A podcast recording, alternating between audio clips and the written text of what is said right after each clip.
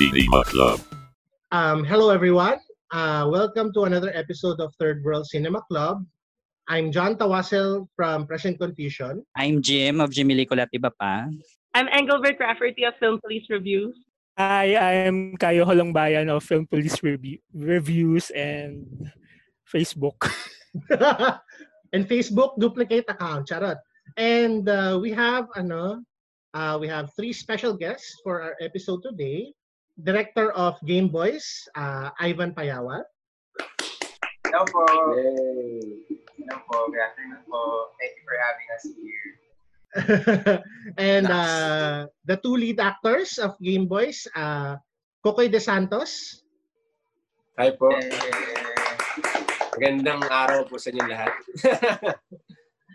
and uh, Elijah Canlas. Hello everyone. Magandang araw din. All right, so let's begin. Uh, I see the floor to Jim and the others. So, ayan, please enjoy this episode of Third World Cinema Club. Alright. Sige, ako muna. So, ayun, good afternoon, guys. Um, syempre, first and foremost, the biggest question is, kumusta kayo? Okay naman po, okay naman po. Uh, ito, uh, surviving, sabi ko nga po kanina, surviving. Lahat naman po tayo trying to survive this pandemic. So, okay naman po. Ayun, uh, ako mabuti naman po at uh, masaya kasi kahit pa meron tayong pinagdadaanan, eh, sama-sama kami ng pamilya ko sa bahay at safe. Safety naman yung mahalaga eh. At uh, ito nabigyan ng opportunity na mapasama sa isang ganitong klaseng series na Game Boys at talagang maganda. Masasabi kong maganda talaga. Maganda po ito. ako, uh, okay din ako. Kaso galit. Galit sa nangyayari ngayon sa bansa natin, sa pandemic, dito sa terror bill na gusto nilang ipasa maraming galit ako na madaming fake accounts. Lagpas sampu yung mga naggumawa ng fake accounts ko sa Facebook. Pero, um, yun, like every one of us, we're surviving. Um, and masaya dahil kasama lang ang pamilya and marami ding natututunan, especially while shooting Game Boys. Yun. And I agree with you, Elijah, 100%. I mean, with what's going on with our society right now, um, with the political climate and what the government is doing to us, I personally believe that now is not the time to sit down and let our anger be contained inside our vessels. Now is the time for us to stand up and voice our opinion. So, you saying that really, uh, sobrang na-appreciate ko yun. Okay. So ngayon, um, gusto naming mas makilala pa kayo, um, Elijah, Direk Ivan, Kokoy. So Kayo, Jim, and I, um, we have a specific set of questions that we want to ask you. This is more of like a getting to know phase. We want to know more about you guys as an actor and as a director. So let's start with you, Direk Ivan. So we've known you to have directed three films so far. Um, yung una is yung The Comeback, with Kaya Bad sa Cinema One Originals 2015. Um, yung second one is yung I America with Bella Padilla sa Cinemalaya 2016. And yung third one is yung Ang Pambansang Third Wheel, uh, which was released two years ago, co-produced by Viva Films with Yasi, Yasi Pressman, and Samuel B. So, what we want to know is, paano mo nahanap yung sarili mong voice or yung sarili mong approach to filmmaking and writing? And how are you able to apply that even up until now? Ah. Okay. Uh, actually, still learning pa rin po eh. Trying to find to to find my voice in terms of uh, filmmaking. Pero I think the more, yung pinaka-obvious siguro is I'm really into women's stories. Uh, I, I try to make sure na when I write uh, female characters, complex sila. Uh, marami silang makikita yung flaws nila. Um, and uh, for some reason, I think it medyo ev- evident siya sa mga ibang sa mga movies na nagawa ko na women coming together, uh, different women from different classes or different uh, personalities na nagka-come together to to uh, to do a, to do one goal, to accomplish one goal. So parang in terms of uh, voice, parang mas gusto ko gumawa ng mga kwento na na hindi usually naririnig ng mga tao. Uh, and that is yung sa women and of course yung LGBT community. That's why in terms of writing naman po, uh, I was able to uh, co-write uh, Born Beautiful and uh, and Panty Sisters po na, na simulan po. Opo. Very nice answer. Powerful. Kuya Jimmy, ka, may tanong ka? Ah, Derek Ivan, with Game Boys po, um, ikaw yung director and then si, si Ash Malano mang writer. Yes po. So, gaano po ka-importante for you ang collaboration ng writer and director? And what are some challenges na kailangan yung um, lampasan, especially ngayong um, pandemic or quarantine? Okay. Uh, well, very, very important po talaga yung collaboration between the writer and uh, the director. Kasi bilang isang manunulat din, kailang, uh, alam ko na pa, dapat respetuhin din yung vision din ng writer at kung saan ako papasok at how to make it my own din at the same time. Uh, yung collaboration namin ni Ash kasi actually itong, B, itong BL Journal is new to me before this pandemic. Uh, during the lockdown, dahil nga sa bahay lang tayo, uh, nagne-Netflix, naghahanap ng, ng mapapanood, I was into K-dramas, yun yung guilty pleasure ko noong time na yun. Tapos, naghahanap na ako ng series na i-binge. So, sabi niya, try mo panoorin to, uh, yung Together, yung Together series. Uh, tapos, sabi ko, sige. And then, uh, nagsinimulan ko, tapos nagulat na lang ako na nasa episode 6 na ako. So, tuloy-tuloy na yon na na nanonood ako. And then, saka ako, sa kanya ako inorient to sa genre ng nga yung BL, yung voice love. Um, so, yung brain talaga ng ng Game Boys is really Ash.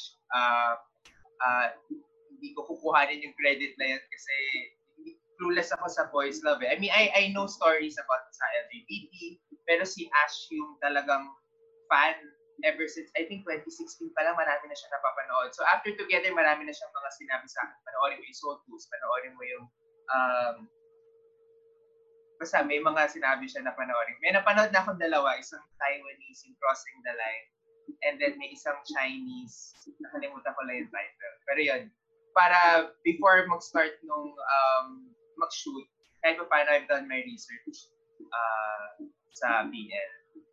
And then, ano, sorry po, ano po yung next question? Sorry, yung second question. Um, ano po yung challenges um, dun sa collaboration, especially ngayon pong um, pandemic or the quarantine, paano po ginagawa yung meetings, ganun po, or the brainstorming? Oh, well, uh, very challenging kasi dahil nga hindi kami pwede magkita. So, nag-brainstorm na kami ito via Zoom, uh, via video messaging. Ganun lang kami talaga nag-brainstorm uh, for, for Game Boys. Uh, challenges naman sa shooting, well, it's it's very different, no? Kasi sa pinasanayan namin na pupunta kami sa set, uh, I have a team, may pa-playback ako, I have monitor, we have equipment. Ito talaga, uh, yung pinaka-biggest adjustment was the process, the whole process of doing Game Boys. Kasi uh, I give much credit to my actors, to Kokoy and Elijah, because the series wouldn't have been like this, wouldn't have been made without their their effort and their hard work. Kasi hindi lang sila aate eh. Um, sila yung nagpipd, sila yung nagsiset, at sila yung, nag, sila yung setmen sa kanilang mga bahay. Sila din yung naggagawa ng pili ng wardrobe nila. I-approve ko lang. Sila din yung nagpupulpo sa mukha nila pag mukha na silang pawisan do dahil nga sila din yung nag-iilaw, sila din yung nagka-camp. Tapos after ng shoot, sila din ang magpapadala ng files, ng, uh, ng files sa editor. So saka pa lang kami mag-preview. Pag sumablay yung mga files na shoot namin because I don't have uh, a monitor, we have to reshoot the next day. So, yung process po sobrang tedious. Actually, parang pag sinasabi lang namin, pag kinukwento namin, parang feeling namin medyo madali. Pero pag ginagawa niyo na po talaga, and it's, for me, the challenge is yung frustration ko. So, somehow, I, I want to help them. Pina, uh, I want to go to their houses and alam mo yon yung tulungan sila kasi nakaka- nakakahiya din kasi like um, without the support of their families, uh, hindi rin namin magagawa yung series kasi yung mga cam operators sila are their, ano, si Koy, si Ate Kai, yung sister niya, yung nag-ooperate ng, ng, ng camera, si Elijah naman, si Jerome, yung kuya niya. Jerome, by the way, who plays London, uh, London uh, Lazaro, is also the cam operator of Elijah, his brother. So, so parang siya, parang siyang family, family effort talaga. I see. And talagang ano no, kasi narinig namin ni Kuya Jim dun sa interview um, ni Elijah and Kokoy sa Yakap Sining na yun nga, they share these stories. I wanna know from them kung paano nila, ino, paano nyo guys ino-overcome yung struggle na yun. Kasi imagine you're the ones who are technically putting up all the prod design, uh, tawag dito, sending the files, the video files to um, Ivan and you know the production crew. How are you guys able to manage that? Ako muna? Ikaw. Hindi, sige na. Ikaw na, ikaw na to. Okay. Uh, well, first, para sa akin, uh, interesting kasi, kasi and marami rin kaming, syempre, sa work din namin, marami kaming kakilala na gano, yun yung trabaho. So, ngayon, uh, kami yung nabigyan na pa ng pagkakataon na gawin yun. So, mahirap, mahirap, pero yun nga, nasabi, nabanggit nga ni ni Elijah na rewarding, fulfilling kapag ka, lalo na kapag napanood mo na yung isang episode, ah, grabe, parang parang sige, shoot na tayo ulit. Parang, alam mo, nakakawala ng pagod pag nakikita mo na yung yung fin- pag okay na, pag ito na natapos na. yeah, yun. Parang hindi siya struggle eh. Hindi, parang hindi tamang word yung struggle, feeling ko, for both me and Kokoy. Mas, ano siya, learning experience talaga siya. Kasi hindi naman kami, parang never naman pumasok sa isip namin na bad trip yung ginagawa namin or masyado itong mahirap, ganyan. Mahirap siya. Pero never kami umangal about it. Kasi, alam, passionate naman kami about our work and gusto namin, gusto na everybody na na maganda yung kalalabasan ng uh, ginagawa namin.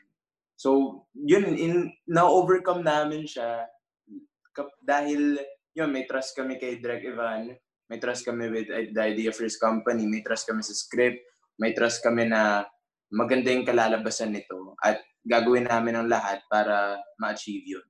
Kayo, um, ikaw, do you have any questions particularly for Direk Ivan? Ah, hi, hello. Uh, Hello. May, may, hello. Ayun, so ay direct uh, uh, Ivan, Ivan. Yes, po. Ah, yung Ivan ah, po. yung Yes. Hello. So yun, ah yung BL kasi meron siyang certain formula and tropes and some of these elements are also cultural specific.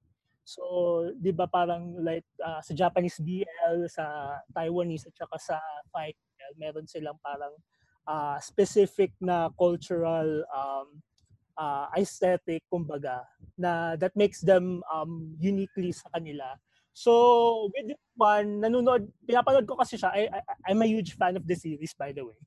And, um, oh, yeah, Thank you. yeah, you're welcome. Ayun, so, ang napansin ko is, ano siya, uh, while yung tropes at saka yung elements ng BL nandun, um, it's also very, very, very Pinoy. Like, which I really, really appreciate kasi yun yung parang uh, nag-elevate sa akin ng everything. So, um, yung question ko is yung paano nyo paano niyo na bridge yung uh, BL formula into Pinoy context?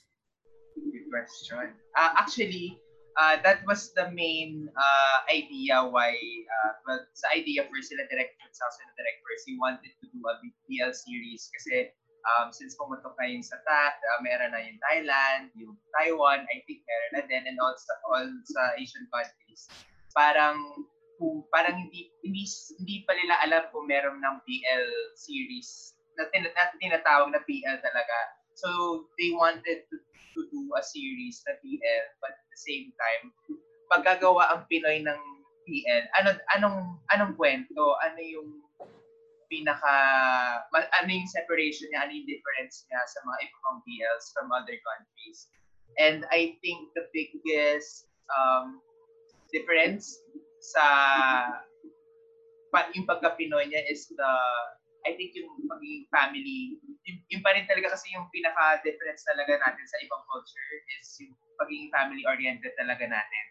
And since yung dalawang characters na, natin are quarantined with their families, well, for Elijah, well, si Kokay kasi yung character niya na wala na siya ng, ng magulang.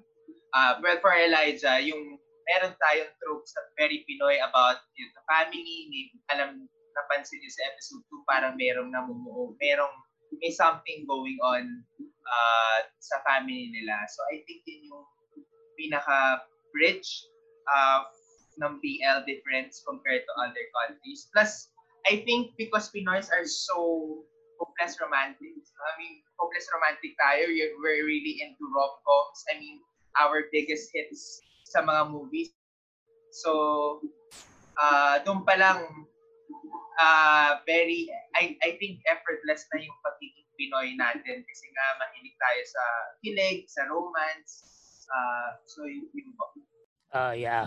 Uh, dun sa actors naman, um, have you guys like uh, ref, uh, watched uh, gay films or other BL series when ano nung nalaman niyo na cast kayo dito sa Game Boys?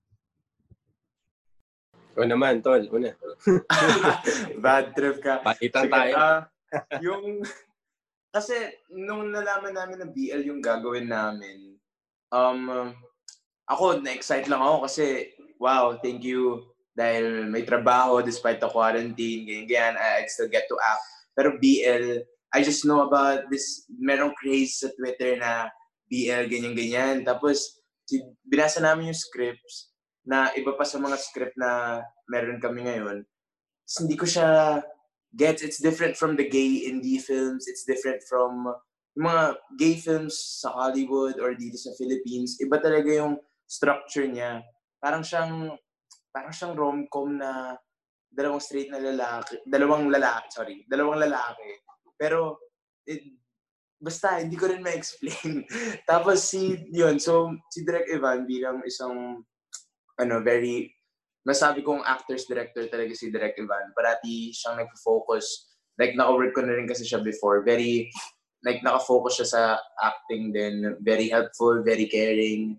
Um, yun, pinapanood niya kami ni Kokoy ng together. At yun, nakanood ako ng isang episode. Tapos doon, medyo na-gets ko na siya. Medyo na-gets ko na siya. Tapos to, para masingit lang yung question mo kanina na about the Pinoy Pinoy aspect of it Um, nalala ko, sabi sa akin ni Direct Ivan, gusto ko si Cairo, um, gawin natin yung together na aspect. Pero gusto ko si Cairo parang si si Kim Bok Ju sa weightlifting fairy tale. Kim Bok Ju. Na may halong Sarah Geronimo at Tony Gonzaga. Nakakatawa yun, di ba? Ganun yung, ganun yung, ganun yung preparation ko for it. Na nanood ako ng mga pegs, ganyan. Tapos, nung first episode, nakamarami kaming reshoot kasi masyadong malaki yung acting ko, masyadong, masyadong corny, masyadong ganyan. Nakalimang reshoot kami until nahanap yung tamang timpla for the character. So, ayun. Koy. Eh, na, nakapanood naman, nakapanood po ako ng uh, ilang episodes po ng Together. So, from there po, eh, nakakuha ako ng ideas kung paano yung uh, treatment. Siyempre, nandiyan na rin ngayong alalay nila direct ng buong prod po sa amin ni Elijah. Nakatutok po sila. At ako bilang si Gabriel, eh, tinitreat ko talaga yung si Cairo na eh, gusto ko talaga tong tao na to. So, yun lang. Straightforward lang ako. Gusto ko to. Uh, gagawin ko lahat para mapansin ako nito. Eh. Iba rin si Kokoy, eh, no? Iba rin magbato talaga ng linya si Kokoy. I agree. Parang I agree. kahit ako kinikilig talaga eh. Yes! Tsaka, yun ang tingin ko sa ano eh, sa BL, dapat, ah, uh, tingin ko kasi yung, yung, yung mga napapanood ko before, ang karamihan po ng market is LGBT. Opo. Ito po, nandun na yun, pero tingin ko ang BL, kinikilig din ang uh, mga babae, yan, straight na lalaki. Miski ako, kumbaga, nung napanood ko together, may dating talaga. Iba yung, ano eh, iba yung feeling kapag ka nanonood ka. Parang ganun. Yeah, actually yung BL kasi galing siya sa yaoi genre from Japan. And ano talaga siya, ginagawa talaga siya ng mga girls. Women talaga yung primary creators ng BL and ang target audience sila is women. Actually nagsimula siya sa ano, fan fictions nung 80s and 70s like yung mga straight um, characters from anime yon ginagawa nila ng ano ginagawa nila ng gay angle. Pinagpe-pair nila siniship nila parehas yung dalawang uh, straight characters sa anime or sa manga. Tapos inaano nila ginagawa nila ng sarili nilang version of romance yun. Actually yung first exposure ko sa BL is actually fan fiction for uh, J-pop idols which which is which is which is which is straight which is ano ngayong lumaki na ako na parang like medyo nakikritihan ako ng konti. Pero dun talaga yung ano niya origins niya. So uh despite its popularity uh, yung BL kasi kinikriticize siya by both critics and fans for some of its ano problematic tropes katulad nung ano uh, portrayal nila sa women yung inclusivity ng femme gaze tapos yung lack of consent minsan sa mga eksena tapos yung uh, portrayal of toxic relationships kasi sa BL kasi parang merong ano merong uh, yung difference niya sa traditional gay content is yung meron kasing parang assigned na role yung dalawang couple. So parang merong semi at saka merong uke. So yung parang yung semi at saka yung nila, parang siyang yung um, meron to say this yung top and Top or bottom. bottom. Oh, yeah. Yeah, yun. So mer- meron siyang ganong uh, designation. So nakikriticize siya. Tapos ma- uh, iba pang criticisms yung rape, tapos yung even sometimes yung incest, yung pumalit dun sa together, parang meron siyang incest incest angle ngayon. So, um, yung ibang BL creators ngayon, uh, specific, specifically in Thailand, they are trying to uh, address these tropes na uh, kinikriticize ng mga fans, ng mga critics uh, throughout the year. So, Direct, um, what do you think is the future of the genre? And do you see more and more series or films na magiging realistic tsaka ma-address yung mga problematic tropes na to? Especially with the current uh, political climate? Uh, yes, definitely. Uh, I'm, the the genre itself is conti- parang nagko-continue naman siya to ev- evolve. I mean, uh, from what you said nga, di ba, originally it was writ- it was written by women for young women. And then ngayon, bukod sa mga kababaihan, it na, na, na, na kahit pa paano nare-represent din tayo na sa LGBT uh, community LGBTQ community. So I think yeah, mag mag magko-continue siya mag-evolve and uh, for sure na maa-address lahat ng mga um, pinokomentan na yung mga kinikriticize sila doon sa sa tropes ng BL kasi syempre lahat naman tayo nag-evolve. So eventually uh, mas makakakita tayo siguro ng mga characters na siguro especially na mga politically inclined, paano mo BL genre in a political environment, baka yun, baka magkaroon tayo ng ganun in the future. Um, or kung papalarin, mali natin sa season 2, kung magka-season 2 ang Game Boys, baka pumunta tayo doon to make it uh, uh, to make it more, I guess, relevant. Uh, and in terms of yung, ako I'm very particular with the women. Uh, yan, nakapasa kasi ako before na kung ano yung And nagbabasa rin kasi kami ng comments ng mga ng mga fans, ng mga nanonood sa amin. And sa episode 2 kasi um uh, may, may may may girl, may babe. Uh, so we're we're very aware naman po of uh, uh, of yung mga comments and yung mga kinikriticize sila before dun sa mga BL genre. And especially si Ashen ako, we're very for women we're allies of uh, women. So, we make sure na hindi siya mag-fall dun sa pool na yun. Sana hindi ko na-spoil. Ah. Oo. Hindi naman siguro. Um, siguro ako naman, I have a question particularly for the actors. Um, medyo, ano, iwas na muna ako for Game Boys. I wanna talk about that more later on. Um, ako yung question ko would be directed to Elijah. So, Elijah, hi, nagkita tayo last year sa Cinemalaya. I'm not sure if you remember me. I'm sure I do. Sorry, hilo lang ako ngayon. No, it's fine. Nagkita tayo nun sa eyeball kasama mo si Luis Abuel. I was with a lot of ano students from Lasal. Oo, sa fourth floor sa may silangan. Yes. Aha, exactly. So my question to you is, of course, I've brought this up already. Um, you've been in a lot of great films, and you've acted, perf- not really perfectly, but immensely great in them. Um, yung rise mo to acting was last year when you were in films like Edward, um, LSS, Babae at Baril, um, Channel 15, of course. Uh, my question to you is, how can you define good acting? Saka, what are some of your most favorite performances you've acted before? What's good acting? Kapag sinabi ni Direk Ivan na good take. Charot. Ano? um, good acting siguro. Kasi acting is rooted in...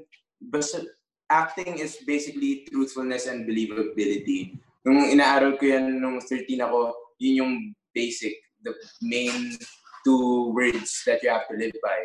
Uh, truthfulness and believability. Tapos, sa pelikula, pag nanonood ako ng mga pelikula ngayon, nakaklasify ko yung mga mga artista na good acting kapag naniniwala ako. Ganun lang kasimple. Kapag naniniwala ako sa kanila at doon malalaman ko na lang kung sobrang galing kapag meron silang ginawa na hindi mo ina-expect. Parang kuwari kung si Jacqueline Jose, magbabato siya ng linya na ina-expect mo sisigaw siya pero biglang ang baba ng delivery pero ramdam mo yung galit, gano'n. Yung mga mga counter reading sa dialogue at mga counter reading yung alam mong alam mo alam mo kasi bilang actor kung inaral ng isang artista yung script at yung character niya. Gumawa siya ng character sketch, kung kilala niya down to the zodiac sign, down to the age, down to every little detail about the humanity of the character. Alam mo yun eh. Alam mo kung alam ng isang artista yung subtext, man, nararamdaman mo yun dahil siguro uh, actor din ako and I'm sure mga directors and filmmakers alam din nila yun. That's why alam nila kung ano yung good acting. So, ako, I just live by that. I just live by hard work. I just live by, you know, passion. Um, I want my directors to know. I want my my peers to know that I really work hard for my craft. Tapos, um, mga favorite performances ko, Siyempre, Kalel. Um, sobrang pinaghirapan ko yung Kalel. Pagod na pagod ako doon. Sobrang draining niya. Um, pinak sa mga favorite ko pa, syempre LSS kasi mihilig ako sa hip-hop, mihilig ako sa rap at nakaganap ako bilang isang rapper doon.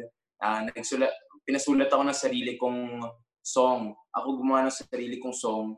Tapos, um, nag-freestyle ako dun sa ilang takes. Tapos masaya siya. Masaya, masaya yung shoot dun. Tsaka sa Edward kasi different siya sa lahat ng mga roles na usually inosente lang ako, na bata, ganyan. Yung sa Edward kasi pilyo na gago eh. Kaya masaya yun. Ah, actually ako, I always find enjoyment with all my roles. Kasi kapag hindi siya masaya for me, hindi talaga siya mag-work. Like si Cairo, um, simula, na, alam to ni Direk Ivan, nung simula, ah, uh, hirap talaga ako. hirap talaga ako kasi um, hindi pa ako nag-romcom hindi pa ako nag-romcom. Ang closest to that ay ginawa ko yung past, present, perfect. Na ako yung, nanliligaw ako. Pero straight yun eh. Straight guy yun eh. Iba yung may layers kasi to si Cairo na may, may family, tapos, you know, he's out and he's a gamer and yung mga ganun layers, ang hirap. Ang hirap talaga niya. Five reshoots. Sabi ko nga, hardest role of my life pa nga itong si Cairo. Totoo. hardest role of my life kaya, nung simula, naiinis lang ako dahil hindi ko siya mahanap. Pero now, I found enjoyment in doing the role. So I guess, pag na-enjoy ng isang artista yung character na ginagawa niya, ibig sabihin, maganda yung ginagawa niya. How about you, Kuya Jim? Do you have any questions Elijah or maybe for Kokoy? Um, I have a question kay Kokoy. So, um, so far, the roles you've played, ah medyo may similarity, no? Like in Junlana's Die Beautiful, Eduardo Royce Jr.'s um, Boys, and the upcoming Omando. So here in Game Boys, ikaw ang nagpo-pursue or interested kay Kai. Ang question ay, hindi ka ba natatakot na ma-stereotype sa mga roles na binibigay sa'yo? And hindi ka ba natatakot na ma-question ang sexuality mo? Sorry, medyo showbiz ah. yes, yes, yes, yes. Okay. Well, para sa akin, uh, nandun na tayo sa ma-typecast ako. Oo. Pero tingin ko wala namang problema kung ma-typecast ka bilang aktor as long as uh, nagagawa mo ng maayos. Tingin ko kaya ka nata-typecast kasi natutuwa yung mga nanonood sa'yo at na-enjoy nila at naniniwala sila tulad ng sinabi ni Elijah. Nandun yung truth. Nandun yun eh. Kumbaga, nag-stay ka dun sa core mo. Kumbaga, nakikita yun. Kaya, kaya ka tina-typecast kasi naniniwala nga sila. At hindi naman ako natatakot na ma-question yung sexuality ko kasi alam ko naman sa sarili ko at wala naman akong problema. mm, I see. Ako may follow-up ako doon. Kasi, um, of course, with role with the roles that you portrayed, and I have to admit that you were good in the roles that you portrayed. Meron kasing um, certain level of, um, I'm not really saying fear, pero parang um, nandun yung idea na possible na in the near future, um, yun na lang yung magiging roles na ipoportray mo. Or maybe, I don't know, like in the next five years or in the next 10 years. So my question is, um, how do you want to branch out of the roles that you've typed, you've been typecasted on, and how do you plan on doing so? Tingin ko, dyan papasok siguro din po yung tulong po ng management ko. Well, yung idea first po, yun po yung nag sa amin lahat. Kasi uh, mat, uh, sa lahat po ng projects na tinatanggap ko, nandiyan sila sa pag-alalay sa akin. Uh, tingin ko, hindi hindi lang din naman natatapos dito at hanggang dito lang din yung kaya kong showcase po sa ating madla. Uh, kaya ko pa rin gumanap sa ibang klaseng role. Uh, tingin ko po, pag mapagbigyan ako ng pagkakataon, eh, ibibigay ko at uh, ilalabas ko lahat ulit. Every time naman eh, every time na gumaganap ako ng isang karakter eh, uh, kahit malapit siya sa akin sa pagkatao ko, well, ito si Gavril, medyo may pagka, medyo pag binabasa ko yung script na minsan, parang ako to ah. parang may ganong klaseng ano, pero minsan ilalayo natin kasi para makita nila talaga yung pagkakaiba. Pero dapat nandun pa rin niya yung truth. Yung truth para maniwala pa rin sila. Yun, tingin ko kaya ko pa rin namang gumanap ng ibang karakter. At uh, sana mapagbigyan mo hindi po ganito. so, ano, uh, actually, may, ano, singit lang ako, guys. may ano, um, pinost ko lang na meron tayong ongoing na ganito ngayon sa Facebook. Tapos, uh, meron akong mga, kasi ako natuturo ako, meron akong mga, nagtuturo ako sa isang medical school. Meron ako mga students na nanonood ng Game Boys. So, gusto lang nilang pasabi, hi daw, uh, kay Elijah, love, love, love. Uh, kay Coco, kay Kokoy naman ay ano, pamain na lang daw. Parang Facebook na nagbebenta ng bag, ganun eh, no? PM sent. Okay po, free shipping na po ito. PM sent, PM sent. Oh, PM. Kaso PM bawal na din yung PM sent eh. Oo, oh, bawal na sa DTI eh. oh, free na lang, free. Free na lang lahat. Yun. Uh, gusto ko lang mag-comment sa isang sinabi ni Kayo earlier about dun sa genres tsaka subgenres ng Japanese BL. Kasi um, para may levels yan. Uh, Unang-una, may tinatawag na shonen ai, which focuses more dun sa relationships between characters. Ayun. Tapos yung sinasabi niya na yaoi, yun is uh, written by, yun yung close sa BL na written by women for a women audience. Pero there's also another category na ano, um, within Japan it's called uh, gay komi or gay comics. Uh, outside Japan it's called bara or in Japanese rose. Uh, that's a genre that's ano, that's written by gay men for a gay audience. So even within alam mo yon, even within that genre, maraming maraming subgenre depende sa ano, kung anong level of uh, intimacy yung pinapakita or ano yung audience na intended. Yun lang. Yun lang yung contribution ko sa podcast na to ngayon. Ang galing, ang dami. Daming klase pala. No? Nakaka-miss. Ngayon ko lang nalaman yung mga yan. Ayan. And speaking of, siguro it's time for us to really dig deep into um, the conversation of Game Boys. How it's created, how the actors internalize their characters, and so on.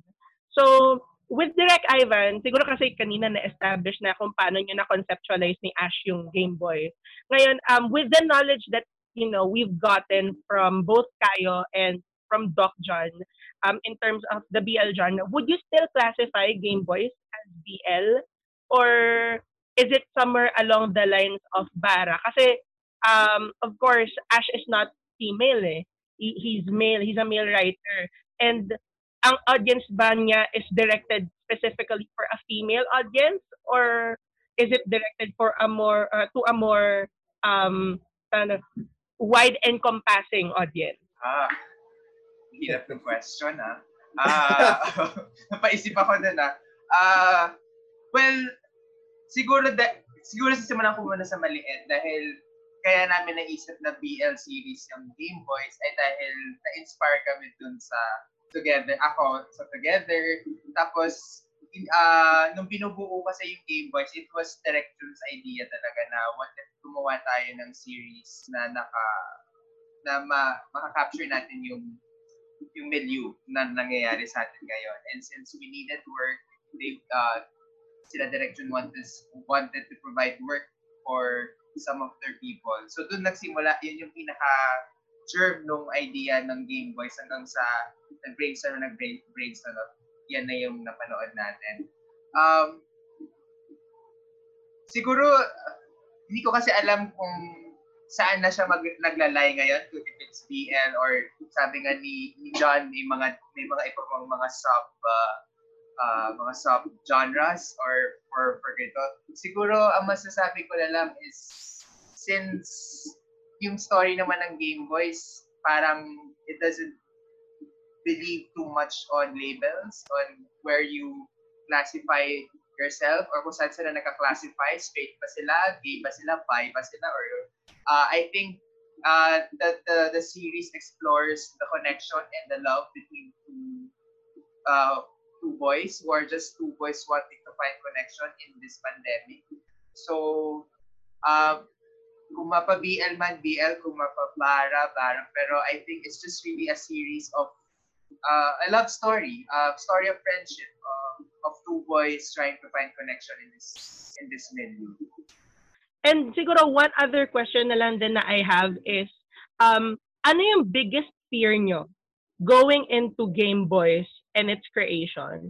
Like, of course, we've seen na um, it's a very complicated filmmaking process. And at the same time, um, if you're going to notice, and this is also based on Elijah and Kokoy's, you know, uh, answers kanina and also to their interview sa Yakap talaga mahirap.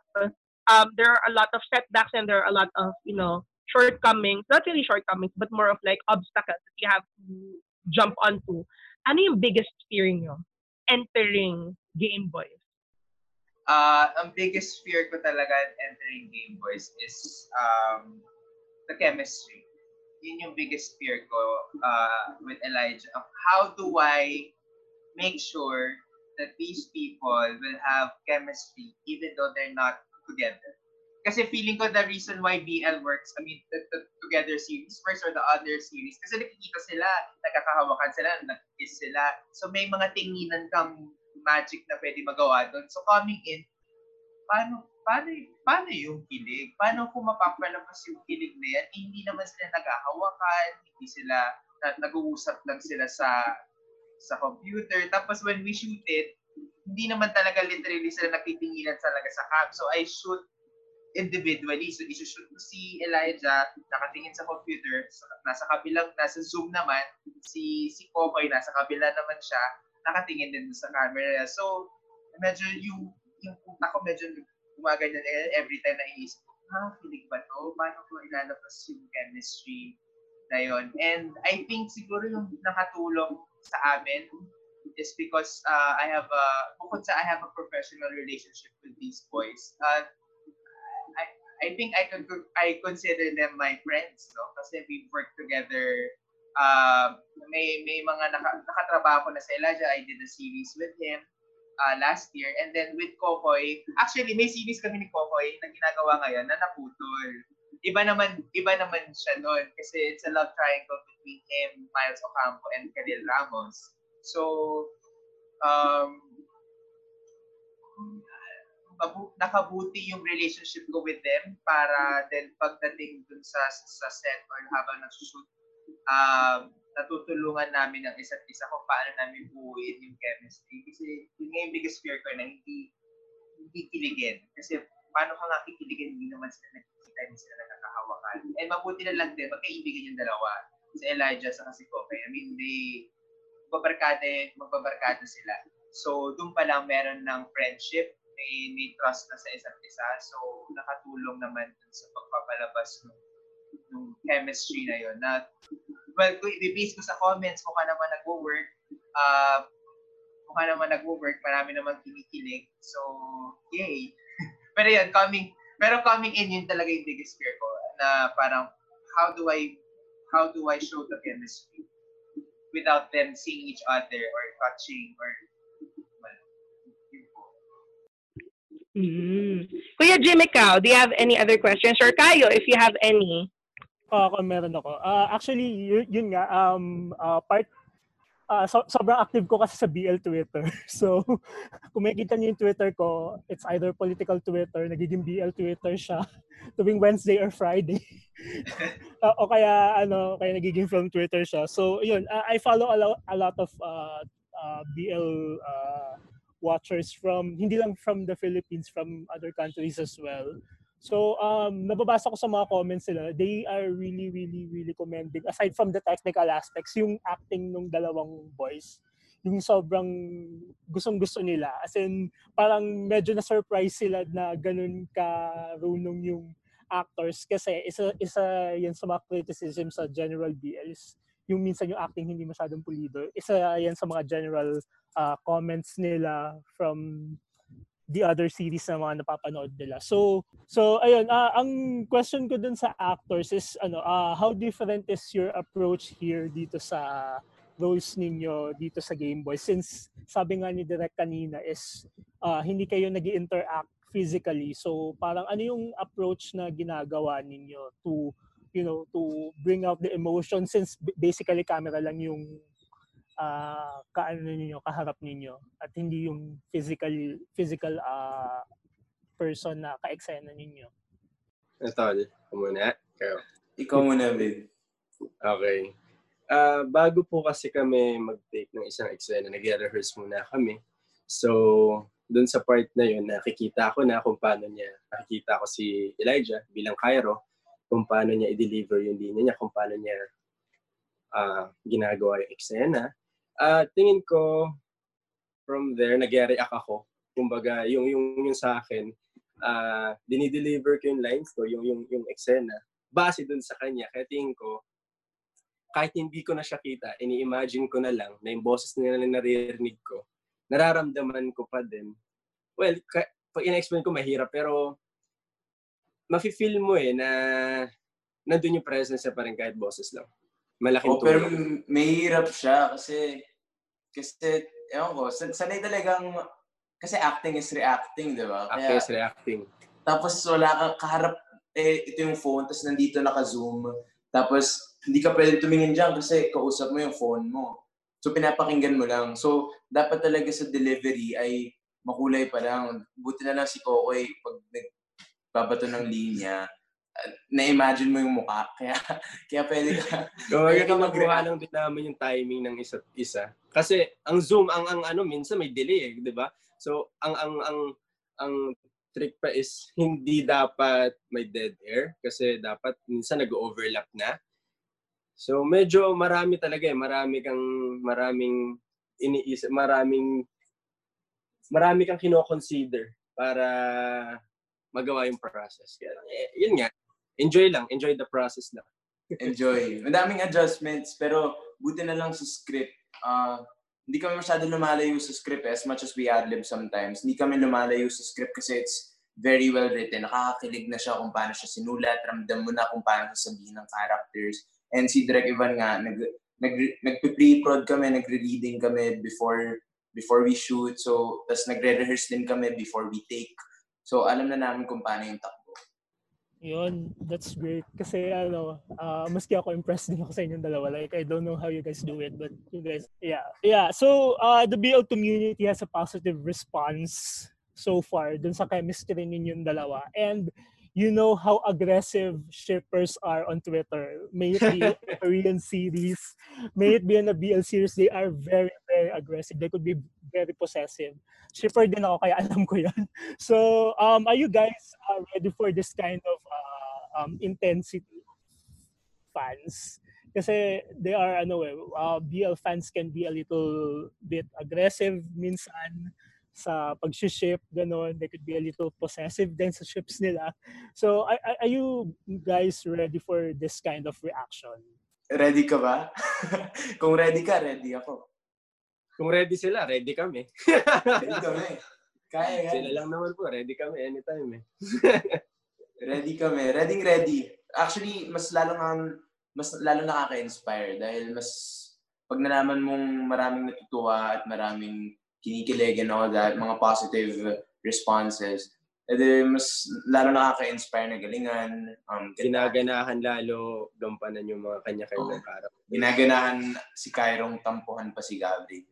O ginaganahan lalong ano, suyuin tong si Cairo. And speaking of chemistry, kasi ano, yun yung, ano yun, nabi-bring up recently, yun yung biggest fear ni Direk Ivan kasi nga, very um, different yung approach niya sa filmmaking. Siguro ang tanong ko na lang is, paano niyo binild or saan nag-start yung pag-build yun ng chemistry with each other? To the point na ngayon, when people are watching you, we can all say na effective yung chemistry.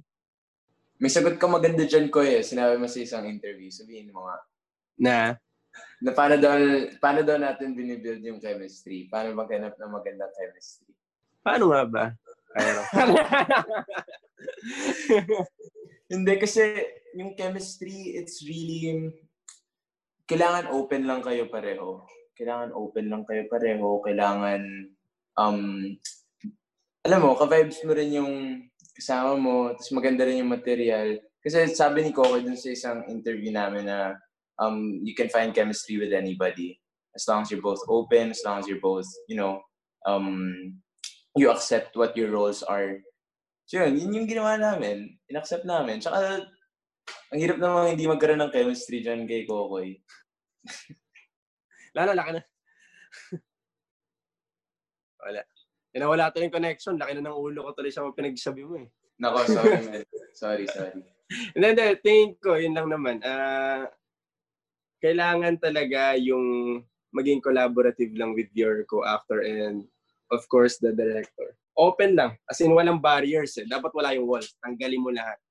Wala. As in, pag nandiyan ka na sa set, I mean, ito, sa bahay, ito na yun eh. Di ba? Kumbaga kapag uh, nakaharap na at mag-take na, tanggalin mo lahat ng iniisip mo. Ikaw to, ikaw tong karakter, mahal mo to, at gusto mo to, wala, okay na. Kumbaga, lahat eh, magiging smooth lang. Kuya Jim, ikaw, do you have any question to Direct Ivan or to the two actors? Actually, na ano na eh, na tanong nyo na lahat eh. I believe so eh. Kasi regarding the chemistry, tatanong ko sana, natanong na ni Kaya and even ni you, Rafi. Uh, ano lang, comment lang talagang ako din. Um, I admire these two actors. Kasi with the limitation kasi 'di ba nung shoot, uh, ang galing nilang dalawa and aminado nakakakilig silang dalawa. so all the best for you guys. salamat po, salamat. Totoo, ako rin, when I first watched it, ako medyo apprehensive ako kasi nga, um, of course, IBL has always been there. I've always learned it or I've always known it um, in the past. Tapos when I learned na, you know, na, nagkakaroon na siya ng traction sa Philippines, I was very scared po kasi paano ito i-approach ng Filipino film paano siya um, you know, i-act out ng mga Filipino actors. But true enough, with Game Boys, talagang I was very impressed. Lalo na yung sa ano, setup ng screen time, tsaka nung vidram, yung Instagram. Talagang natutuwa ko doon like sobrang amazing. And of course, the chemistry of Elijah and Kokoy are very effective. And talagang nakakakilig siya from start to finish, honestly. Um, ikaw, Kayo, do you have any other questions or any comments? Ah, wala naman, wala na. Anong say mo, Kayo, about Game Boy? Like, what do you feel about it?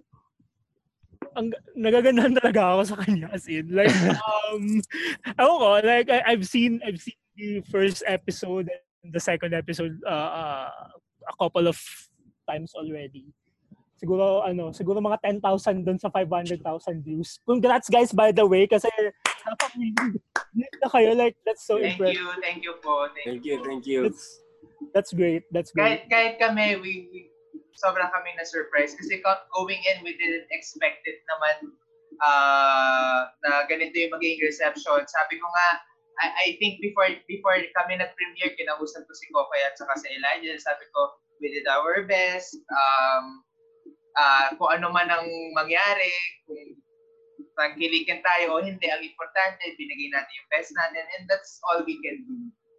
And al- also dasal. Dasal. Sabi nga ni Alma Moreno, dasal. Dasal lang. Nakakatawa pa yun actually. Nakakatawa yun kasi nung sinend yun ni Direk Ivan, as in mga 10 or 5 minutes before the episode, the first episode premiered. Yeah. Sabi, nagpanic ako kasi sabi ko, bakit ba? Pa- Hindi, hindi pa namin napapanood eh. Tapos yung sinend ni Direk Ivan, nagparang, we did our best, ganyan. So, nagpanic talaga ako internally. Tapos buti na lang, ito si Direk Ivan, nananakot lang eh. Hindi, kasi ako, syempre, ay, ay syempre, go, syempre, ako yung director, syempre, sino, sino bang susuport sa sarili kong gawa kundi ako lang din, no? Susuportahan ko na lang kahit, kahit ayaw nila. So, as, as, as sinishare ko lang sa kanila na baka may, minamanage ko yung expectations kasi paano kung hindi naman nga siya, alam mo yon hindi siya, kung kunwari, nag 1,000 views lang kami or 2,000, I mean, be thankful pa rin na meron nag, nag-view sa amin. Pero hindi namin na-imagine na 500,000 views and then the second At episode, umaabot pa direct sa ibang bansa. Hindi natin Oo. na-expect. na may mga nagme-messages, especially sa mga actors na nagme-message ng mga Spanish or ng mga saan from from different parts of the From world. Brazil, Parang- ano, oh. Ngayon, ngayon ko lang nag-grasp yung magic ng YouTube na it's, oh nga no, worldwide nga pala siya. I mean, online no. So, kahit sino pwedeng mapanood. Tapos, eventually, yung mga, kasi nag-upload kami ng captions na uh, subtitles na English. And then ngayon, we have, I think, 18 18 languages. Iba-ibang lingwahe. Uh, iba-ibang lingwahe. Nagawa mismo ng mga fans para mapanood ng mga ng kanilang bansa, yung mga kaibigan nila siguro, tinatranslate nila. So, as in, yung power, yung, yung power ng BL, yung fans ng BL, as in, sobrang overwhelming na parang, wow, happy sila. Sobrang thankful and grateful. actually ano eh, sobrang ang laki ng market nila talaga overseas. Sobrang ang laki ng market ng BL, lalo-lalo na sa China. Since yung China kasi, um, nagko-consume sila talaga ng foreign BL kasi bawal sa kanila yung ganitong content. Merong isang BL series doon na Financial, diba? Tama. yeah, binan, yung Addicted. Actually, hindi natapos yung first season. Yes, yan yung pinanood ko, yan yung natapos ko. Oh, yeah. Yes, yes. It's yes. really That's- good. It's really good. Yeah. I like that one. I like that one. Sayang lang hindi siya natapos kasi binan siya nung ah, government ng China and sobrang sobrang ano, sobrang siyang ah, ni-restrict ang ano, ang lala ng consequences. Yung I mean the actors they cannot meet each other, they can talk about each other, they can uh, they can uh, mention the series itself publicly. As in na, ano, parang like ano na sila, like parang ah, separated na sila forever. Hindi sila pwedeng mag ano mag-communicate and all. So Oh, Yeah. grabe. Yeah. So yun yung ano, yun yung ah, isa sa mga dahilan kung bakit yung Chinese market sobrang ang laki niyang market for this for this uh, uh, specific uh, genre based on my observations kasi ano sila eh ah, kumbaga parang uhaw sila sa ganitong content since ang lala nung censorship sa kanila. So kasi yung mga 5BL uh, cast doon nagfa-fan meet sila for all over China like six cities in one leg in one leg of fan meet as in pinupuntahan nila yun kasi sobrang ang laki-laki ng market nila doon. and sometimes it even affects their uh, you know uh, yung pag-create nila mismo. Halimbawa, hindi siya ganun, itong angle na to, hindi siya ganun bumibenta sa fans. So, yun. Uh, which brings me to that question. Um, uh, direct, um, uh, do you take, uh, halimbawa, nagbabasa ka naman ng comments ng mga uh, nanonood. Uh, do you take that uh, do you take note of it at ta, ta, tapos parang uh, naiisip mong uh, may bag, may babaguhin ka dun sa sa kwento or something ganun uh, mostly kasi yung comments na nababasa ko bukod naman sa positive uh, mostly suggestions or yung mga sarili lang theories like ultimo kahit sa mga front, front design ini-encircle is this foreshadowing tapos narinig ko huh? sige, sige. So, alam mo yan, nakakatuwa. Um, uh, yeah, I think mas si Ash. I think the writer yung, si Ash kasi nagbabasa din. Sabi nga niya, mas marami pa, mas may mga magagandang suggestion sa mga fans. Kaya sabi niya, gagamitin ba niya, ganyan. So, panag, panag, panagkakwentuhan kami. Uh, yeah, I, I, we do take note naman. Like, for example, uh, yung first episode was around 10 minutes and then the ang pinaka-bulk ng comments sa amin was, please make it longer, please make it longer. And then when when we did 20 minutes, yung pa rin yung comment, please make it longer, please make it longer. so, so kahit kami, oh, paano natin gagawin to guys? Medyo mahirap yung shoot. mm. Yeah, is, isa ako sa mga nag-comment to make it longer siguro. Kasi ano, uh, yeah, I, I just really adore it and I'm so glad that this one happened uh, amidst the situation because ano it it's it's it's ano parang ano hindi lang siya ano eh hindi lang siya for me parang hindi lang siya parang first BL series dito sa atin. Parang eh, ang innovative din kasi nung filmmaking style niya na gumagamit tayo ng modern technology to tell a story na parang it it just shows na parang uh, when you are you, when you're into arts when you're a creator uh, parang nothing will stop you to create and to ano to uh, to tell stories kasi uh, yung ano eh pag nagkukwento tayo parang hindi natatapos dapat yung pagkukwento natin just because meron tayong merong ano merong pandemic parang I just I just really admire the ano the the whole concept of this series. um, may question ako kasi 'di ba two episodes na ang Game Boy. So ano pa yung aabangan namin sa mga next episodes? Patay tayo Napa, dyan. Napakarami po. As in, sobra. Miski kami ni Elijah, pag binabasa namin yung mga sumusunod na scripts, eh, sa napapaisip paano nila naisip to paano paano nagkaroon ng idea Dami, Kumbaga, yung madaming alam to sila Direct Ivan. eh. Iba. Uh, uh, hmm ano ba, para, para hindi spoilers. Well, kung i-base ko sa episode 2, Cliffhanger, sa episode 3, ma- makikilala natin kung sino si, si, si Babe. Uh, I think yun, doon naman pupunta since na, na cliffhanger naman na siya sa episode 2. Uh, si Babe.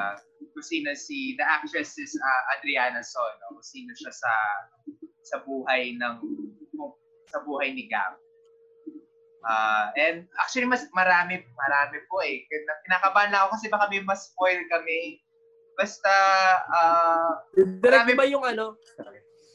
Basta marami pong surprises. Marami po pong surprises, uh, roller coaster of emotions. And of course, mas makikilala niyo pa sila. Mas makikilala niyo pa si Cairo and his family. At kung ano yung ano yung bubog, ano yung issue ng family bukod dun sa uh, father, yung tatay nga ni Cairo ay nakakuha ng NCOM. So, ano, ano yung issue doon sa sa Lazaro household? Nakaka-intrigue siya, no? Yung how, how you guys presented it, kung paano yung, um, pos- yung, ano eh, the possibilities are endless eh, in terms of how you're going to direct it on the medical side with, you know, um, Kai's father having COVID-19 same time kung paano yung familial setup ni ni Kai, ano yung, you know, past ni Gabriel and so on. So yun, nakakatuwa. It's very exciting. More power to you guys. Thank you po. Thank you. Thank you. Thank you po. Ah, Thank you po. ano, last question na lang pala. Wait lang, sorry. Ah, ah, meron na bang ah, regular schedule yung upload? Ah, wa- wa- yung first kasi Friday tapos Wednesday yung next. Um, is there gonna be a regular um, kasi di ba nung kasagsagan ng Together tsaka nung YRU, Fridays yung tawag namin sa BL. BL Twitter dun sa ano eh, dun sa ah, araw na yun kasi dalawang BLs yung pinapalabas nung araw na yun. So is there gonna be like uh, a proper time for the uploads of the episodes? Ah, ang alam ko po, ang alam ko po yung mga producers po kasi namin yung mas may alam in terms of schedule.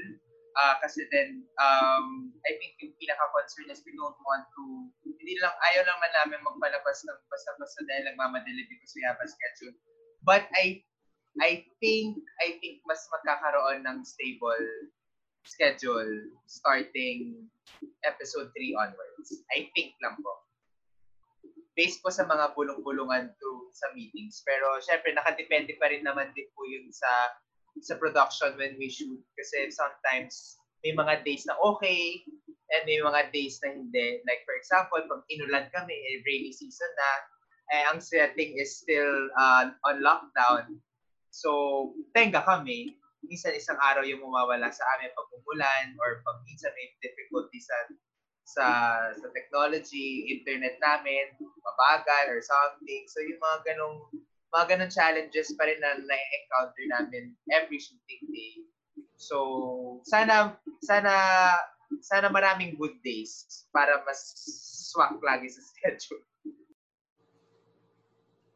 Ayun. Uh, any last questions from the floor bago tayo? Okay.